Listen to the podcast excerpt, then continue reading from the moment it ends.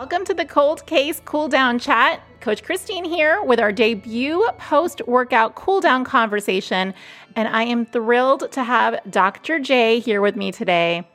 Dr. J is a brilliant scholar, researcher, and she's also the writer behind the MacDonald family episode. She graciously agreed to find time to chat with us all during our cool down. And with a background in sociology and emphasis on crime and deviant behavior, Dr. J is without a doubt the person that I always turn to when I have questions on why did they do that on the running scared cases. So, friends, now that you're done with your workout, let's go ahead and keep that cool down going. It's a great time to break out the foam roller for post run recovery work as we dig a little deeper into this fascinating case. Thank you, Dr. J, for sharing this case with the running scared community and for taking the time to chat with us during our cool down. Thank you so much for having me among the running scared numbers. Great. We're super excited because Dr. J, this case is riveting. So, without a shadow of a doubt, like there's just a bazillion questions that come up, right? But I want to know you didn't just get into this case just for this podcast. You've been into this one for quite some time. What captivated your attention? What really brought this to the forefront of something you were interested in? So, I was a military child. Uh, in fact, my brother was actually born at Pope Air Force Base, which is right there outside of Fort Bragg where this happened. And while that was much later than the case, the case still permeated the culture in Fayetteville. In fact, people would flock to the house to take pictures. It became part of the, the culture that at one point in time you actually stopped by the MacDonald house to see the site of the crime. And in fact, for a very long time, they had MPs who were tasked with the job of preserving everything in the house as it was. So they even maintained the things in the refrigerator for years so that everything was as pristine as it was when they arrived that night. And so it's something that's always fascinated me and been part of that that culture around both military bases. So that was part of it. The other thing is I've always been a reader. I love stories and I love true crime. And my earliest memories are of my mom reading. And so from the first memories that I have, it's me with a book trying to make sure that I could get into these tales. And true crime was always something that the motives I found fascinating, the, the whys and the hows. And so I really got into true crime as a way to make sense of things that were oftentimes inexplicable. This particular case is one of your like you are most intrigued by it for uh, various reasons, not only because you lived kind of close to it, but you kind of like this particular type of killer, shall we, for lack of a better phrase. So we spend a lot of time talking about serial killers, and of course they're they're fascinating for the imagination. There are shows like Criminal Minds that are devoted to these unsubs or unknown subjects that that commit it. MacDonald was a little different. Rather than a serial killer, he is a family annihilator, and they have an entirely different kind of motivation for their actions. And in fact, an overwhelming majority of them are male. They are mostly in their 30s, but there's a slightly different motivation, whereas serial killers often come from a place of rejection. For family annihilators, they have an entirely different kind of motive. Do you have, well, I'm sure you do, because that's kind of what you do. What is usually their motive?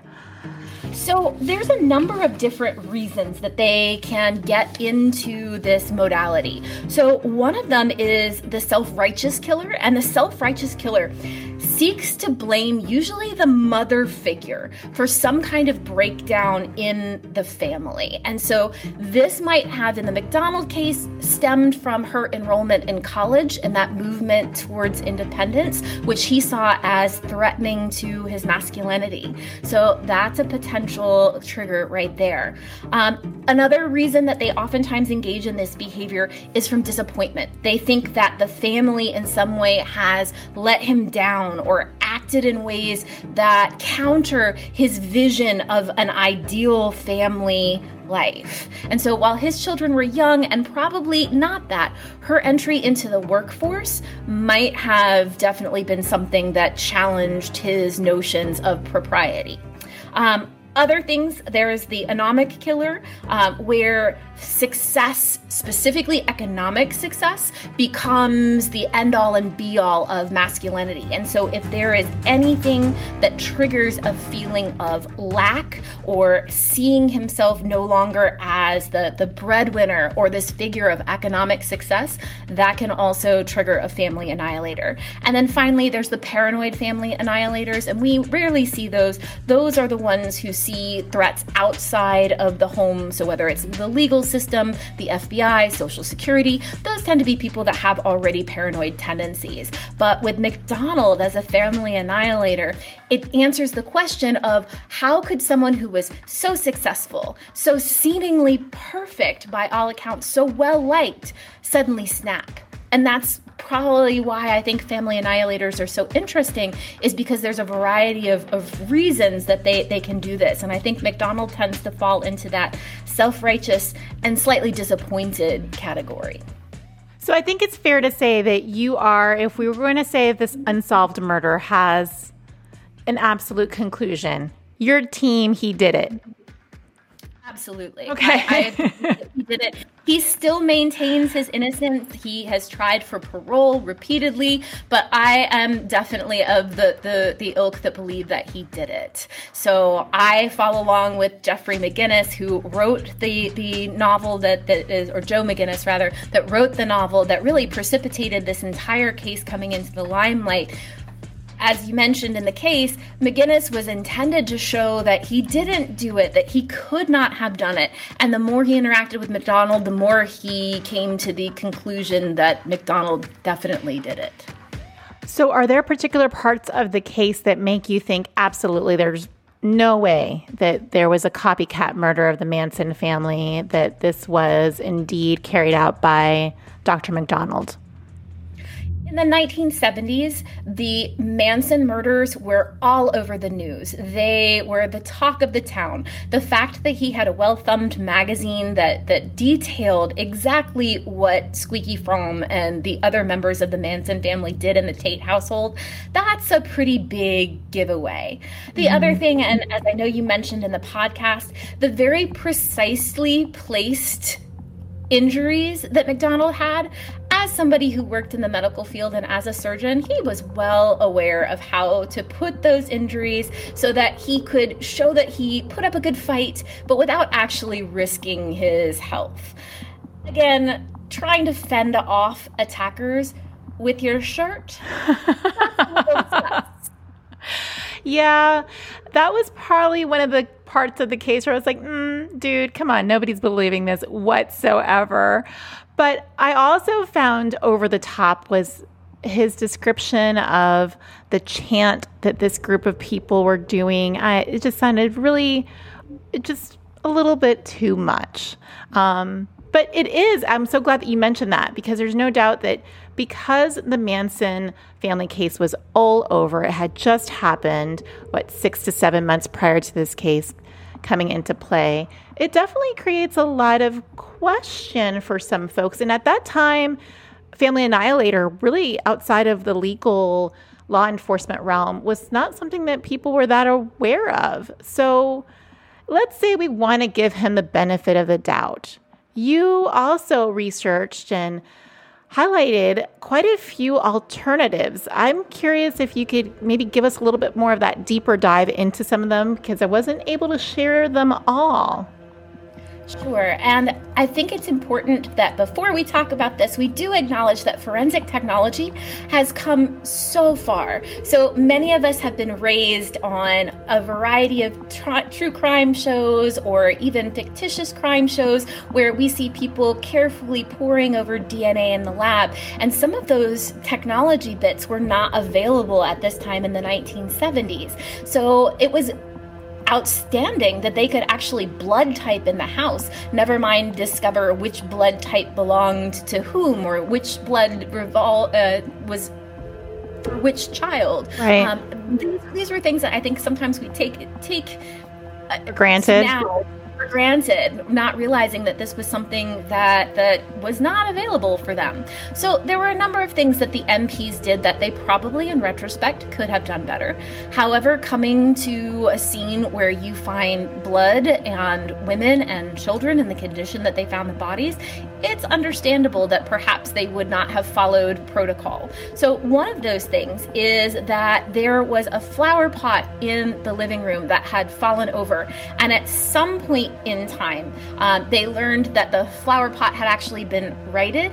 And so that led to them thinking that perhaps this this crime scene had been staged because there really wasn't all that much tumult. If an adult male was fighting off these attackers, there should have been more than just a coffee table flipped over on its side. That seems like a piddly amount of damage. Mm-hmm. And so I think that was one of the things that they discovered especially is that there were a number of things that that happened from first responders who took things from the scene or who righted things in their attempt I think, to try to make sense of what they were viewing at the time. So that that was one. Um, another thing that really kind of threw them for a while was the fact that there was this table that was flipped over, and the prosecutor contended that there is no way that this table flipped over in the manner that he had argued. That there was just absolutely no physical way, and they did this repeatedly um, until they went to try to recreate the fight. And when they went to try to recreate the fight, they found that if he kicked the table instead of shoving the table over or bumping the table, which is what they had tried to do, that it actually did land the way that MacDonald had said. So there were a number of things that that on further inspection could potentially have corroborated his story. There were some other small things. So there were pieces of skin that they were found under Colette's fingernails. Um, and that, of course, it disappeared after it was collected. There was so much evidence that was collected that small things tended to, to escape collection. So you kind of already discussed a little bit about it. Can we get a, a bit more into the other suspects, specifically Helena Stoeckley. So, such an interesting figure, Helena Stoeckley and her group of friends, that they just happened that night to be down the street about two minutes from the MacDonald household. So, there were some people who potentially put them in, in the house. So, one of the things that they found in the house was a candle wax that did not belong to any of the candles that were found in the household. Now, albeit they did not collect the trash from the MacDonald house before it was taken out. And so there could have been a candle that it matched that was just thrown out before they were able to collect it. But it did seem to, in some ways, point to this group of hippies who had broken in with malicious intent. So she's an interesting figure for a lot of reasons. She, I don't think people realize how young she was when she died. This was a young lady with serious substance abuse problems who obviously had done great damage to her brain and her mental capacities to where she confused fact and fiction. Interesting, interesting. I it actually does seem like it was just a perfect storm for this individual, for Helen, and how she actually ended up impacting this case in so many different ways, with causing just enough, a little bit of doubt in some people's minds. Now, Dr. J, I'm curious. You've mentioned already what makes you so fascinated, what why you gravitate towards true crime. Can we talk a little bit about running? Can you give me a little bit of why or how do you interweave your fascination with true crime and running?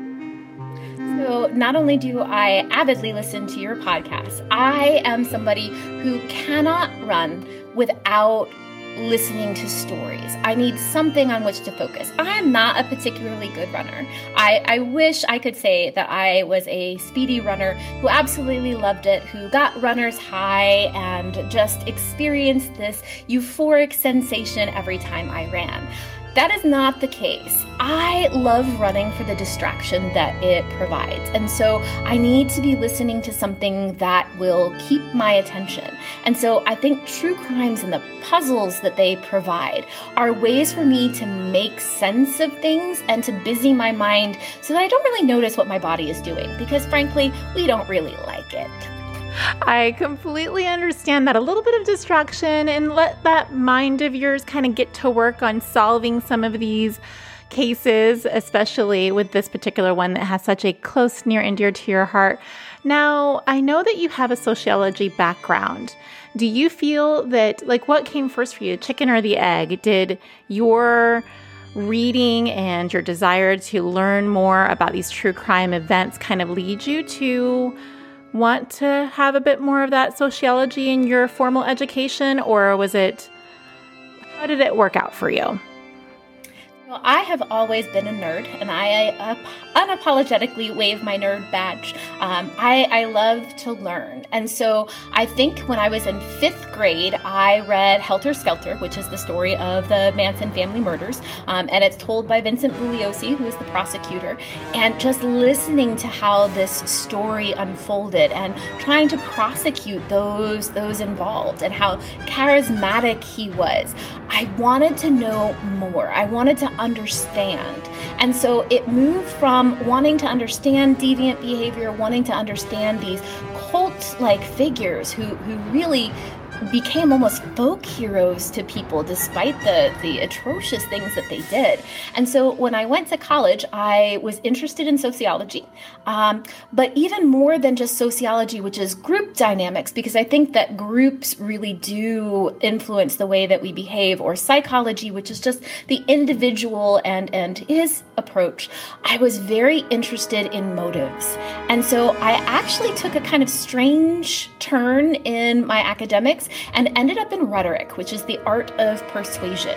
And so part of rhetorician's job is to understand why people say and do the things that they do. And there's a very influential rhetorician by the name of Kenneth Burke who came up with the pentad. And the pentad, although that sounds satanic, has nothing to do with that. uh, it's really five points that people should pay attention to to understand how people behave the way that they do. And so I think that in in looking looking at the rhetoric of motives, that's one of the reasons that I got my PhD in rhetoric and textual studies. First of all, I was so interested in what people say and do and what they think that means. And then, secondly, textual studies because everything is a text. And so I think sometimes people think of those dusty, crusty tomes that were written ages ago as texts, but there's so many things that are text. So my favorite story to tell my students is that there was an episode of Sex in the City where Carrie gets so upset because she gets uh, broken up with on a post-it note. Yes, I and recall that. With is that it was the post-it note, not that she was broken up with, but the means in which he did that. To me, it's fascinating why would someone do this in that fashion and in that form? And what does that communication tell us? And so I think that I know that's a, a, silly example, and I've never actually seen Sex in the City, so sorry. I have seen that one, but I've never actually seen seen the show. But that's that and that interest in, in motives and why people behave the way they do, what they think it means, and then what it comes to mean to others. That was really what got to me in terms of my academics and why I pursued the of studies that I did. So I love that. And bringing that back towards this, friends, if you are interested in this deep dive that we're having here with Dr. J, then I would love to invite you all to join the Facebook community. Running Scared with Coach Christine, where we're going to actually debut a little bit of extra fun there with Dr. J with a online chat because she does have all of this academia that she can share with us. We can get our answers to the questions that are posed throughout these cases. Now, Dr. J, we have just about 60 seconds here to wrap up our cool down. People can start winding down, or maybe they already have poured themselves a glass of wine. We're going to talk a little bit about that lessons learned. So, the lesson that I had, the biggest takeaway from the MacDonald case is that when we grow up, instead of wanting to marry a doctor, we should just become a doctor like Dr. J. What's your biggest takeaway lesson from this case? I think for me that we have to constantly be aware of our surroundings and that sometimes we tend to let our guard lapse specifically at home, but home can sometimes and for many people not be the safest place. And I think for many of us that's why we run. We do run away from home in a sense every time that we run because running becomes our safe place. I love that. And actually, that's probably what I'm going to do as soon as we wrap up here. I'm going to get back out there and run away from that laundry that I need to do. Friends, thank you so much for joining us for this cool down chat. Again, come over to Running Scared Facebook community page. I'll have that in the episode notes. And Dr. J, thank you so much. This case was indeed fascinating, and it would not have been the same without you.